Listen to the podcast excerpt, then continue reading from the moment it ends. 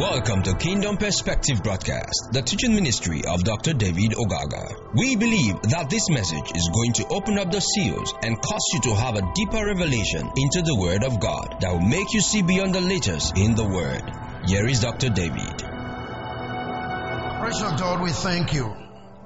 We exalt and give you all the praise, the glory, the adoration. We magnify you because you are glorious. And God, we know that you reign. We ask, Lord, for wisdom right now, insight, revelation. And we demand, Father God, that you cause my listeners to receive and be impacted by that which is going to come forth for the transformation that is needed in their lives. In Jesus' name. Amen. All right, so we're going to facing challenges of life. It is part number four. Facing the challenges of life, part number four. I want to reinforce the fact that no matter what, whether you're a Christian or not a Christian, there are challenges that you must face. That you're a Christian does not exclude you from facing the challenges of life. No, it doesn't exclude you. But the good thing about it is there is an overcoming ability that you always have because you're a Christian. Amen. Are you with me? There is something that you must always overcome. Scripture will tell us I can do all things through Christ that does what? That strengthens me. The energy, the power to overcome challenges of life, they are found in Christ. That's the difference between us and those who don't have Christ. That's the difference between us and those who don't worship the Lord Jesus. We have the ability to overcome no matter the situation, no matter the circumstance, no matter what is trying to come against us. We know that we have the ability to overcome. Hallelujah. So one thing that is so precious before us and to us is that we always have hope. And not just having hope, we know that hope we realize, for hope maketh not ashamed. Are you listening to me? So now, go with me to Psalm 34 verse 19. Psalm 34 verse 19. And he says, many are the afflictions of the righteous, but the Lord delivered him out of them all. The righteous must be believers. Am I right? Good. They are not wicked people. But many are the afflictions. That's what the Bible says. So you can excuse yourself from afflictions. It will always come. But one thing is certain, God made a provision to deliver you from them all, not some. So as many as a number of afflictions that are coming to you, you have the guarantee of deliverance from them through the Lord. Hallelujah. Many are, not some, many. You can count it are the afflictions of the righteous. And that is not meant for you to get discouraged because afflictions are coming. But the certainty of it is you are going to be able to overcome these afflictions because the Lord will give you the ability to overcome the affliction. It doesn't matter the nature or whatever description you want to give to it. Affliction is affliction. Hallelujah. And he called me various shades to different people too. But whatever is situation, whatever nature of affliction you are in, or you are carrying on with, or that come to you, be rest assured, there is victory for you. In the name of Jesus Christ. Many are the affliction of the righteous, but the Lord deliver them from them all. So go with me to Psalm 137 verse number 3. Psalm 137 verse number 3. And this is something that happens to the children of Israel. But that's how I was meditating and a thing came into my mind. Because you see, you get out of, help me Lord, you get out of your, what I call comfort zones by reason of the affliction. But then in the midst of the affliction, there will be a demand on you to say what you are not supposed to say. And that's the song. So here we say, for there that carried us away captive required for us a song. And they that wasted us required for us mind. They want us to laugh. Saying, sing us one of the songs of Zion. Hallelujah. To sing a song, speak about expressing your life, expressing yourself, expressing the joy that's supposed to be with you. And the Bible actually tell us that God gives us song in the night season. There are people in Babylon. So it was like a mockery. Can you please sing for us one of the songs you used to sing in Babylon? And so you see, Now, the reply is this. Verse 4. How shall we sing a long song? Where? In a foreign land. That means for them, they have to be out of the foreign land because they can sing a long song. But what I want you to see there is this. Your situation sometimes tells you to make confessions that you are not supposed to make. Did you get that? Your second circumstance, which is affliction, sometimes tells you to sing a song that you are not supposed to be singing in that situation. Praise the living God. But I need you to understand this. That no circumstance is permitted to make you sing a song that you are not supposed to sing. Amen. You got to sing this song to glorify your God. You got to sing this song to exalt the name of the Lord. So even if the circumstance is pressurizing you to sing a new song, I mean, a different song from the song we are supposed to be singing, you got to be able to know it that God is available to set you out of that situation. So your confession must not be negative at any point in time. It got to stand through no matter the situation. Hallelujah. So in Babylon they say, sing one of those songs and smile for us. It's like a mockery. They were just trying to mock them all. Amen? Because they were in captivity. But I'm telling you something. Remember, in Jeremiah 29 verse 11, can you put on the board in a simpler translation? It was God that caused them to go into captivity. Jeremiah 29 verse 11. For I know the plans I have for you, says the Lord. They are plans for good and not for disaster to give you a future and what? And a hope. Why is God telling them this? Because they were in Babylon. They were so demoralized. They were so confused at that point. But God is telling them this. And this why you begin to read down the whole scripture, I told them, listen, yeah, I know you're in Babylon. I made you to come into Babylon. But this is what I want you to do. You're going to be here for 70 years before you get out of this place. So within that period, build houses, plant vineyards, give your daughter house, marry right there in Babylon.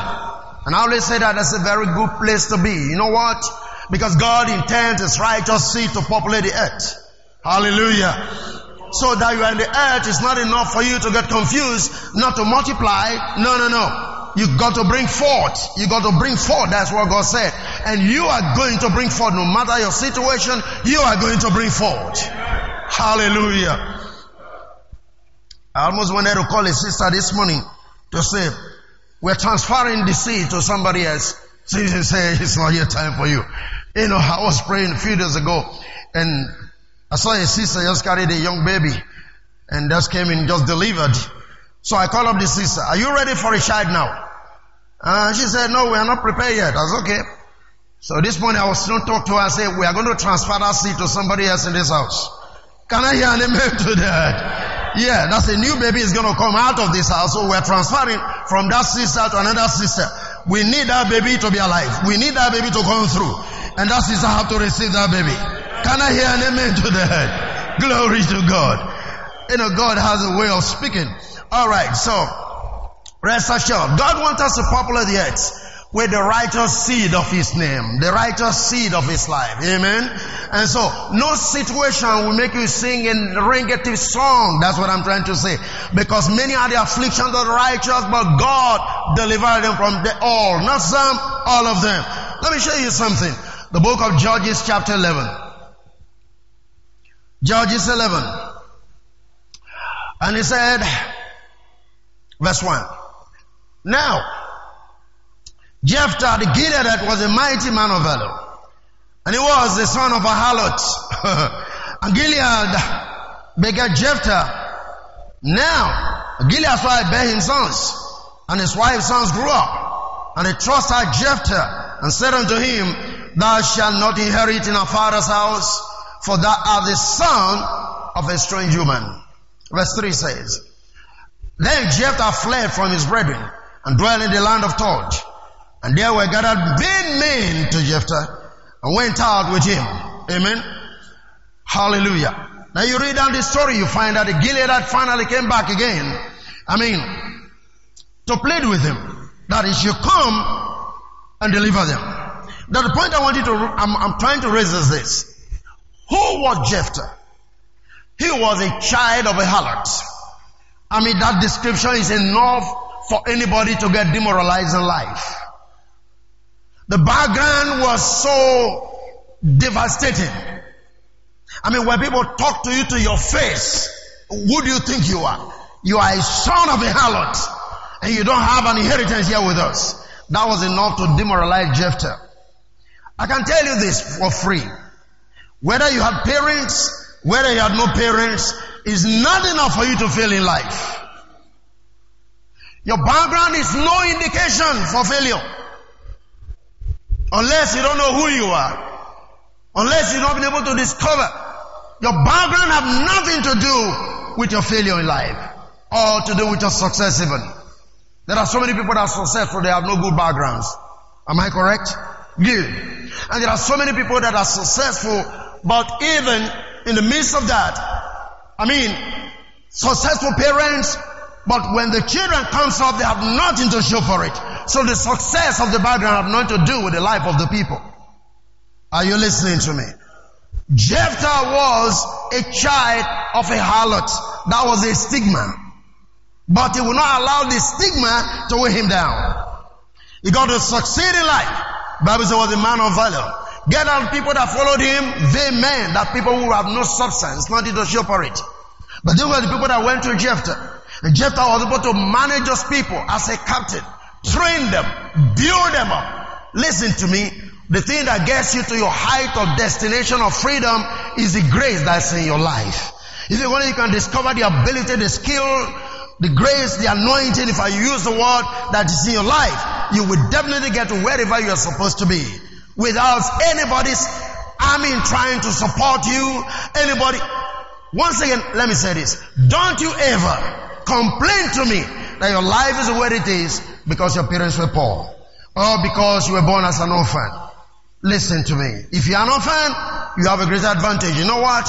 Because God is the father of the fatherless, a husband to the widows. Are you getting what I'm saying? Once your trust is a man, you get to wherever you are supposed to be. I need you to understand this. Praise the living God. So don't ever think about, well, my condition, that's why I'm the way I am. No, no, no, no, no. Look at it here. Jephthah had no good background. He got a stigma in the society. Nobody wanted him. Everybody rejected him. Even his own father's house cast him away. But that was not enough for him to be discouraged about life. He saw something bigger than what the people did. And guess what? When they finally came and said, can you please help us? He gave them condition. You want me to come help you? Say yes. I'm going to be your captain. We are ready. Your grace will promote you. Your grace will stand for you. Your grace will speak for you. And men will finally come bind down because of that grace that you carry. He gave no condition. Hallelujah. Are we still here? I'm trying to appeal to your conscience to let you know that you can't fail because of your background. You can't. It's not there in the world. Praise God, somebody. Listen, God is always picking the, the good not, the people that are not what you consider people who have no substance. Those are the people that God normally picks and make them something. All of the people that Jesus picked, they were people that were doing menial jobs. Remember that? Praise the living God. Are you here with me? And then he gives them another name along the line.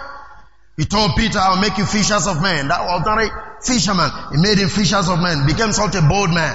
He promised him, you're going to sit on thrones to judge the tetrarch of Israel. You can see the elevation that comes to Peter and the rest of the apostles because they get connected unto who? Unto Jesus. Your background is not an issue. No, don't you ever think that way. If people were to think of background being a problem, I wouldn't be standing here before you.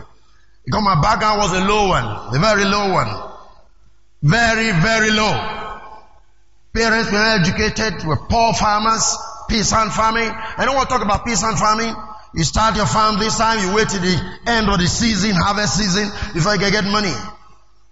So, if it's a question of parents, I wouldn't be in school. I wouldn't have been able to go to school. But I never consider my background. I just have a focus. This is way I'm going to, this is what I'm going to become. Right from primary school, I knew I was going to be somebody. I keep on thinking about it, talking about it. I taught myself how to become an artist. There was no art teacher. I would go after school, buy colored paints, you know, and then go to the school, pluck leaves of plants like this, and I began to copy the leaves. I begin to copy the leaves in school, primary school. And that is how I became an artist the way it is. Sometimes you can say, well, it's an inborn prayer, but if I have not put it into practice, I will not be who I'm supposed to be. Is anybody following what I'm talking about? My parents were not aware of what I was doing. In fact, when I was secondary school, when we wanted to write our final exam, the principal said, I went to my principal. I looked at the subject in the school and I said, no, if I write all the subjects, I'm going to fail from the way it is. Because then I've already dropped mathematics, so I don't have anything else to go with like physics and chemistry since maths was not there. I just went to the, to the principal and I said, I want to do fine arts. I want to do, I mean, um, what's that? Bookkeeping, which is management, you know, in a business method. You know, I took four subjects, health science, and I went to him and said, these subjects I want to do. And that was class, class four, last term. I was supposed to write in exam the next year. I said, this is what I want to do. He said, we have no teacher in the school to teach you all this. I said, but I need to do them. This, the things I wanted. And he said, okay, I can't admit you for art except you get somebody else to join you so that it can be about two or three people. I went and talked to my classmates whom I know are not doing too well in the science. I said, come and join me and then let's begin to do art. Let's offer art. And three of them came, and all of us had our papers when we did fine art. One of them today is a proprietor of, of two schools when he did fine art, just because he instructed. All of this, my parents were not involved. So it's not about your background. It's about what you want to become. It's about your intention. Are you listening to me? Praise the living God. And because of my performance in my secondary school, then local government employed me to go and teach secondary schools. Think about that. From secondary school, I became a teacher, teaching my own schoolmate, if you will. I became a lecturer. I'm in a teacher now, teaching them. And I did that for one year. Little money they were paying me, I saved them up. And what's the next thing? I got admission to university to go and read fine arts. Here I am today. Not background, not anybody. The money was not there to send me to school. I know how I went through school. I never complained to anybody. You don't beg people. You don't, you don't, you know, turn your head, your head down like an ostrich because you're feeling there's nobody to support you. Until you support yourself, nobody's going to support you. Are you listening to what I'm talking about? Your future is not lying in the hands of anybody. And don't blame your parents, don't blame your relations who don't want to take, I mean, cognizance of your life. Don't blame anybody for it. Just take your own destiny in your hands and run with it. Are you listening to me? Jephthah said, no, you can call me with all those stigma names, whatever it is. I know who I am. And I'm going to stand strong in that which God has ordained for my life. I'm not going to be discouraged because you think my mother was a harlot. That is not enough reason for me to fail. I'm going to stand strong. The Bible says was a man of valor. There is something that was in the life of, of Jephthah, which he recognized and he walked with it and it profited him. Praise God. Go with me to Daniel chapter 3. That's a long reading, but I just give you the story. We'll read a few chapters, you can go and read the rest of, the rest of the places. Daniel 3 verse number 19. Bible said, then there was Nebuchadnezzar full of fury because he made the image. Remember that. And then the Hebrew children refused to bow down to the image. Let me even say this before I, I come with this. Uh, how many of you know why? how many of you know why Daniel refused to eat the food from the king's table. The king said, you feed them, right? Prepare the food and take care of these people. Daniel said, no, I'm going to take just vegetables. Why do you think Daniel did that? Because Daniel was a culture child. When I use the word culture, somebody who believed in his own destiny as per his culture where he came from. He was in Babylon. And the Bible made us understand the book of Leviticus and Deuteronomy. There are some meat, there are some animals, there are some fish that you are not supposed to eat as a Hebrew person. Remember that. So going by your dietary laws, his mind is, I don't know what kind of meat or fish the king is going to be using to prepare the food for us. So I'm going to maintain my culture where I came from. I'm not going to eat the food. Did you get that? This is why he refused to eat what was prepared by the king. Because he believed in what Yahweh, God said in his word. How cultured are you? Because that's what delivers you when you're in Babylon. That's what delivers you when you're out of this place. How cultured are you? But that I mean, what kind of faith do you have in what you are hearing and trusting in what you're hearing? That's what sets you free. That's what delivers you. And God gave him extraordinary lifestyle, if I may use the word, within those period, it became the best among the people that the king was taking care of. Did you get that? He simply said, I won't eat because I don't know the kind of animals. Remember the Bible says don't eat an animal that does not chew the cord. Is that okay? I'll explain that to you here sometime. Right. So he said, I don't know the kind of animal they're going to bring in, so I'm not going to partake of it. And somebody said, but you saw him also opening his window all the time he wants to pray. Why? He said, when you read the Bible, do you ever ask questions? Here was Daniel praying and opening the windows all the time. Why was he opening his windows? Because his window was facing Jerusalem. And when they were dedicated the temple, Solomon prayed the prayer. See, anywhere you say Jewish man, as long as they face the temple, as long as they call upon your name based on this building, answer their prayers. That was the reason Daniel was opening his window and facing Jerusalem. So to him, he was praying towards the temple. He was following that simple word that was said on the day of dedication. If anybody should pray here or pray wherever, facing the temple, answer his prayers. The culture of Daniel's life is what delivered him right in Babylon. Are you following what I'm talking about? How cultured are you? I see some of you, you come into the world, you are swallowed up. You look out of service, you are swallowed up. You ought not to live that way. No. You ought not to live that way.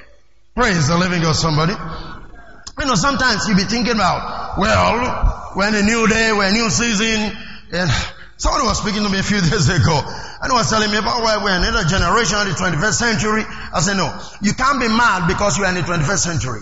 You still have to be normal. Is that okay? You still have to be normal. You can't be mad because in 21st century. Amen. I've forgotten the sister's name. Do you know how miniskirt really started? Miniskirt started because the person that originated was interviewed. And he said she wanted to be popular. And he needed a man. So, the understanding is your skirt is short, you're actually saying I need sex. We don't know that. That's the origin of that. And the boys that sags, I told you here some time ago. Do you know why boys wear trousers and then it's falling and they're packing it? Huh? You, you know, you know what happened? You know how it happened? It started in the prison yard. They gave them trousers without belts. Because they give you belts, they feel they may use it to strangle yourself. So they give them trousers, no, the uniform already made. So some of them, their uniforms are too big for their waist, so they begin to slip down. But right then, they turn it into something else. If you want a man, you slip your trousers down. That is to say, it's a sign of homosexuality. But it all started from the prison. But the young boys today are carrying on, they don't even know how it started. When you walk that way, you are saying, I'm a homosexual. That's what you're saying. So don't allow the war swallow you up. No, you can't allow that because they have a what they have they have a reason why they do what they do. You copy them without knowing why they do what they do. But there is a spirit of why they do what they do finally gets into your life. You begin to live the life that they were supposed to be living in doing what they did. Because the spirit follows it. Just like the miniskirt thing. Why didn't they? I want sex. That's what follows the miniskirt. That's the originator, the mindset of the person that started it. Now you pick it up because you feel you're in 21st, 21st uh, century. It doesn't make sense because there's a spirit that follows it. Praise the living God. And when you begin to suffer from some of these things, you'll be wondering why and how. You should be able to know that you attach yourself to a system that has a spirit. So here I am, Nebuchadnezzar. I mean, all these people made those laws. The three young men, they refused. They were in Babylon. They failed not to partake of that which is in Babylon. You are not supposed to be controlled by the war. The war was supposed to control your life. Are you following what I'm talking about? But let's go on. So I'll show you the challenges life. Now, their life, it became a challenge to them now because they want them to bow down. They want them to worship the image. Are you getting what I'm saying now? It becomes a challenge. What's the challenge? This does not go with my faith. Praise the living God. Buying to image does not go with my faith. The scripture already said it. Thou shalt not bow down to any graven image. Yes, an image. And they're saying you gotta worship it. For them, that's not what the word says, so they can't do that. So that's the challenge of life. How many of you are facing challenges based on your faith? that's what I'm saying. Are you with me? You see, we have all dropped our guards when it comes to faith. We've dropped our guards. We can face challenges as touching Christians wherever we find ourselves. Praise the living God. God. That was full of fury. Now let's just read that. And the form of his visit was changed against Shadrach, Meshach, and Abednego. Therefore he spake and commanded that they should heat the fire or the furnace one seven times more than it was to be heated. And he commanded the most mighty men that were in his army to bind Shadrach, Meshach, and Abednego and to cast them into the burning furnace of fire. These then were men bound in their coats, the horsemen and their hats, and their other garments, and were cast into the midst of the burning fury furnace. Therefore, because the king's commandment was urgent and the furnace exceedingly hot, the flame of the fire slew those men that took up Shadrach, Meshach, and Abednego. Hallelujah. Are you still there with me? It's just like Haman Hammer dog a pit. Remember that? The gallows. And what happened? He ended up in the gallows. This man commanded, take these three men, hit the furnace seven times more, throw them in, because they refused to bow down. And what's the next thing? They who were to throw these people in, they got consumed. The people landed there, the chains were still there, everything, but by the time they landed there, the fire had pulled off the chain. They become free men. You read the story down. And Nebuchadnezzar got up and said, come on, what is going on? I asked you to count three men there, but I'm seeing four men. Everybody say four men.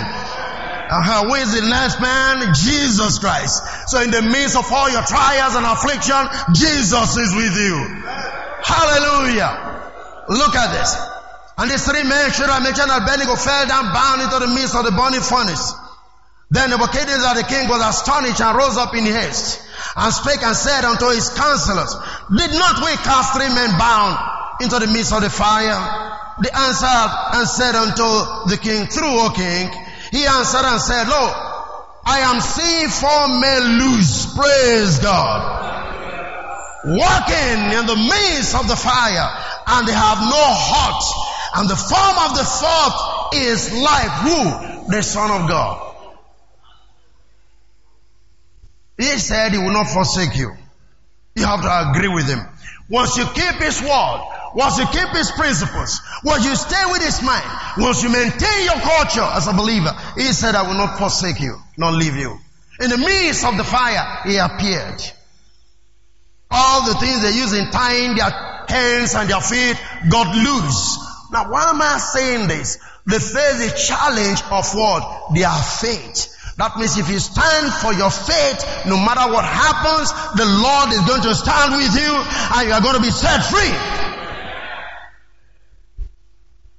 Praise the living God. Your enemies will have their eyes open to see the fourth man. That will tell you that no matter the situation, wherever you find yourself, there is somebody who is always with you. And that is Jesus Christ. The enemy recognized that Jesus told these people. And finally said, go get them out from the burning furnace. They came out unhurt. Not even any of their hair was singed. They were perfect just like they went in. Praise the living God. I am saying you are going to come out of your affliction. They cast them down, but they came out fresh and clean. The Lord will not only preserve you, but will make in such a way that even your captors will come and deliver you by themselves. It was the people that went and brought them. The king came and said, Hey, Shadrach, Meshach, come forth, come out of that place. Why? Because he's seeing a fourth man standing with these people. But what led to that deliverance? What led to that victory? They stood for their faith. They stood for their conviction. They believe in their culture. They will not mix it up. When you don't mix up the culture of the faith with the culture of the world, the Lord Jesus will stand by you. He said if you deny Him, He will not deny Himself. The only way for you not to deny Him is to trust Him, is to stay by the faith of that which is teaching you. And I promise you, wherever you find yourself, the Lord is going to stand by you. Praise the living God. Are you still following me? I want you to get that because very important. The need for you to keep on our culture. The need to stand that your faith can be challenged at any time. In fact, it is always, always there for your faith to be challenged as a believer. You must have your faith challenged. No two ways about that. But your faith will set you free. Your faith will get you the victory. Praise the living God. First Corinthians 10 verse number 13. How like this? First Corinthians 10 verse number 13. They had no temptation taking you, but such as is common to man. Praise the living God. No situation you are passing through is a common thing. Everybody, somewhere in the world, is going through the same thing. No temptation. No temptation that has taken you, but so God is common to man. But God is faithful. Everyone say God is faithful. Who will not suffer you to be tempted above that you are able? But will with the temptation also make a way to escape that you may be able to do what? To bear it. No temptation. Whether financial challenges is a common thing. Marital challenges is a common thing. By implication, going by this scripture, you have no room to complain of anything because somebody somewhere is passing through the same thing that you are passing through. Is anybody follow what I'm saying? No temptation that's taken you but such that is common to man. As long as a human being, there are things that you must pass through. There are things you must experience. In the midst of all of that, God will not forsake you. And not just that, your faith will stand strong. So that by the time you overcome, you'll be able to counsel other people who come into that situation. Are you following me? That's one of the very great benefits of temptation and trials. By the time you are an overcomer, when other people are going to pass through it, you'll be the one that will give them succor. You'll be the one that will give them faith. You'll be the one that will begin to minister to them. No temptation that is taking the soldier that is come unto man. Hallelujah. Are you following me? So, so, so don't, don't magnify your problem. That's what I'm trying to say. Don't magnify your problem. Don't let everybody be the one that will be your counselor. Somebody else having the same problem somewhere. That's what I want you to see. Don't magnify your problem. Don't escalate your problem. Don't, don't publicize your problem. Put it on TV. Put it whatever. Don't you do that. It makes no sense because the same thing you're passing through, somebody else somewhere in the world is passing through it. All you need to do is to go back to God who has promised that will be able to give you the benefit and the strength to be able to bear that situation for you to come out of it. The guarantee is that you are coming out of it. Praise the living God. Hallelujah. Are we see here? And so David will pray along this line and said, Psalm 143 verse number 11. Because of that, trials and temptations. I mean, Saul was after him. The son wanted to take him off. I mean, a lot of things were around David. Yet God anointed him. And now he find that he was almost sinking. But he prayed this prayer. Quicken me, O Lord, for thy name's sake, for thy righteousness sake. Bring my soul out of trouble.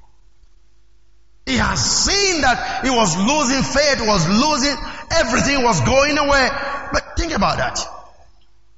Just because he killed Goliath, that was a problem.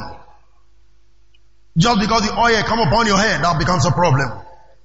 And you must understand that. When the oil touches your head, be ready for issues. Everyone that is called for specific assignment, how challenges that he must face, is got to be there. Praise the living God somebody. So David said, Oh God, help me out right now. For your name's sake. Because I'm sinking. I'm almost gone. For your name's sake. For the righteousness sake. Bring me, bring my soul out of here, Out of this trouble. Just help me out. And that's all you need to do. Go back to the Father. Talk to Him in your closet. If you want to meet your minister to pray with you, fine. Pray with you as a prayer of agreement. You just know it for sure that you are coming out of that situation. No matter the situation, you are coming out. Praise the living God, somebody. Okay. Again, we read this yesterday.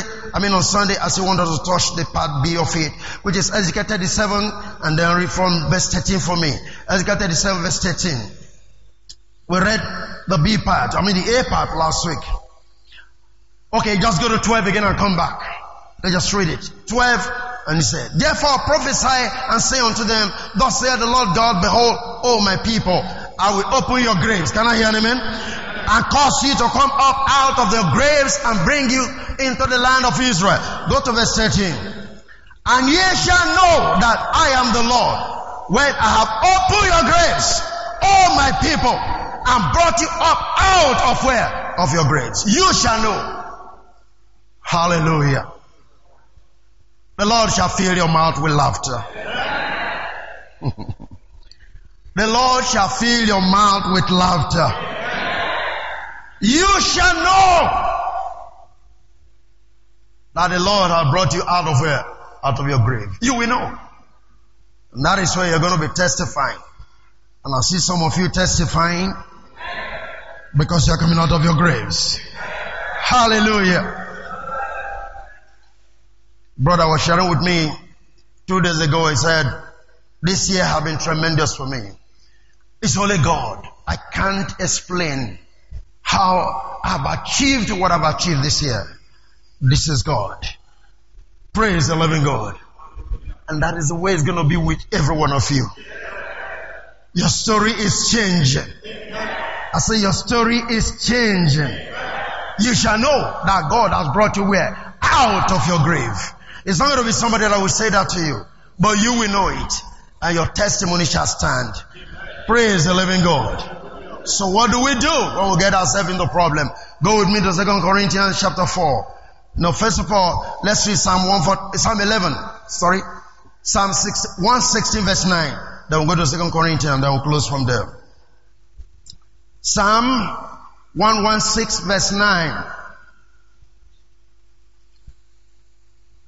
I will walk before the Lord in the land of the living. Keep it there. I'll come back. I will walk before the Lord. Where? In the land of the living.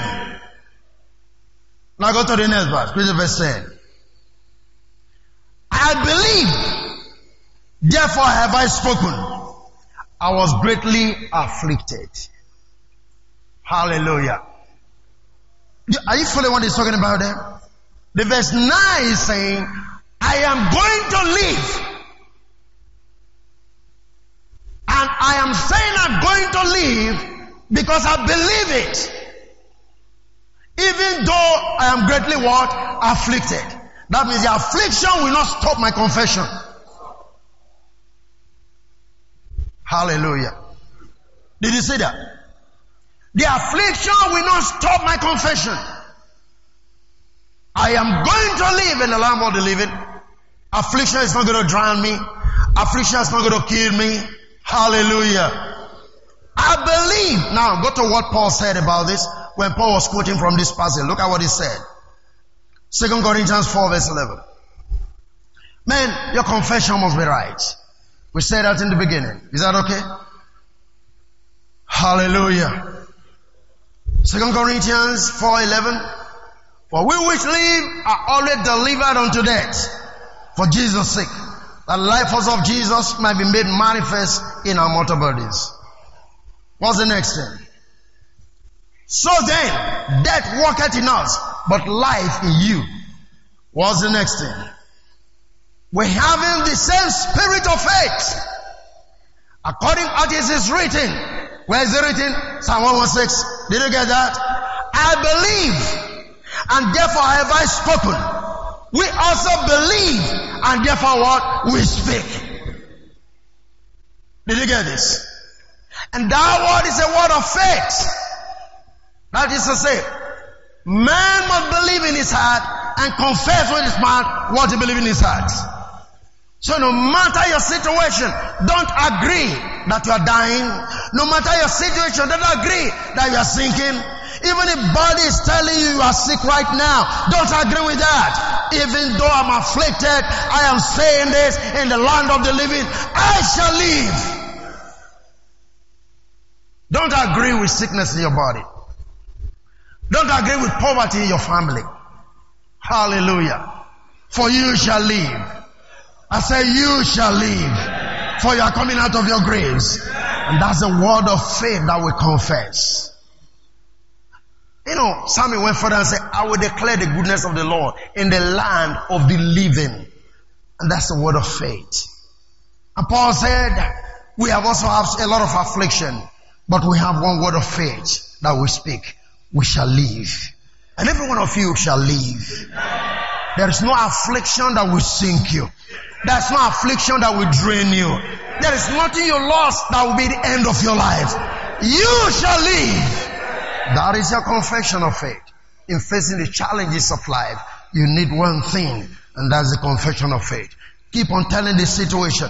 No matter what you're trying to do to me, I am going to live. In the land of the living, I will declare the goodness of the Lord. That means I have a testimony. Even before you know it, situation, I have a testimony. The Father, you come to attack me shows that I have a testimony because I'm going to overcome and I'm going to testify in the land of the living the goodness of the Lord. I'm going to make that confession. I believe it, therefore I'm speaking it. I haven't seen it, but I'm saying it. And in saying it, I'm going to see it. Hallelujah. I haven't seen the victory, but I believe it. And because I believe it, I confess it. So what next that happen? I got the victory. You gotta confess it before you see it. Praise God, somebody. A blessed prophet of God that I love so much, my partner, Prophet Kobus made a statement. He said, before sight, there has to be sound. Before sight, there has to be sound. You know what that means? In Genesis 1, God said, let there be light. And there was light. And God saw that it was good. So there was first sound before sight. It is what you speak that you will see. Are you following what I'm talking about?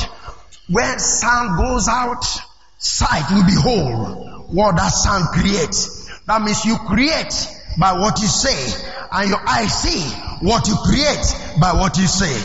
Are you following me? So no situation is sinking you. Anyone that has come around you, you have a word for that situation. I am overcoming this situation. I'm going to overcome this situation. I got the victory already. Keep on speaking to that situation. Manifest your faith. See, create what you want. And when you see it, it is of a truth. This is what I spoke. So what you say is what you are going to see. If you say you are dying now, you're going to die. And then you say, I said it before. Then if you say, I'm going to be a rich man, you're going to be a rich man. If you say, I have wisdom, you're going to have wisdom. If situation are failing you, make up your mind to call for the glory you need, the attribute you need, the power you need into that situation. And then you'll be an overcomer. If your soul is going down, Lord, quicken down my spirit. I'm not going to sink over this thing. I rely on Christ. In the land of the living, I'm going to declare the goodness of God. I refuse to admit and to submit to pressure and to failure.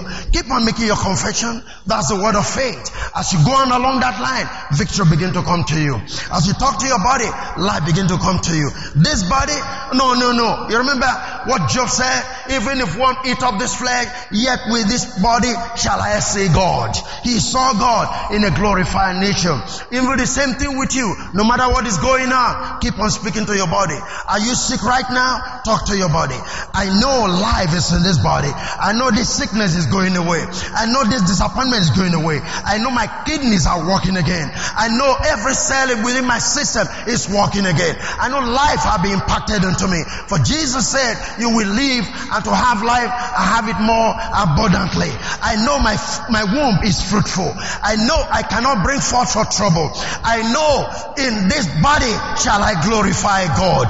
I know with this womb shall I be a seed that will bring honor and glory to the Most High God. Keep on confessing what you believe. And know the Bible say in Exodus 23, they shall not cast their young, neither forth for trouble. Yes, I will not cast my young. My pregnancy will stay. It will not come down. That is the word of God. Keep on confessing. No matter the challenge you are facing in your life, no matter how many times it has come, but don't forget this word. The Bible says the righteous man will fall seven times, but he shall rise again. There is life. There's resurrection resurrection. If you cut off a tree, the stone will bring forth again. Hallelujah. Stand up somebody. I need you to right at this moment begin to make some confession. Begin to make some declaration unto your God. Unto your God. Confess with your mouth that which you want. That you are looking for. That you feel must come to you. Begin to talk to your father about it. Stand up and talk to the father. Open your mouth and pray. I need you to pray. I need you to pray. I need you to pray. I need you to pray. I need you to pray. We're talking about the world of faith which we confess. Yes, No matter the affliction. And David said, no, I know how much affliction I've received, but I'm going to live through. I'm going to go through it. Hallelujah. I will walk before the Lord in the land of the living. I believe, therefore I spoke. I am greatly afflicted. Yeah, in the midst of the affliction, I'm going to walk through in the land of the living. What is it that is your affliction? Begin to confess, begin to declare, begin to receive what you are declaring. For well, first of all, they have to be sound. Then there can be sight. Sound and sight. Let there be light was the sound. God saw the light. That was sight. You are also operating on the same frequency right now. Because we believe, therefore we speak. What are you speaking concerning your situation? Talk to God right now. Talk to God right now. Thank you for listening to Dr. David Ogaga. We know you have been blessed by this station. You can share this message with your friends and loved ones. For more information, inquiries, and free downloads, please visit www.davidogaga.org or you can send us an email admin at gkai.net. God bless you.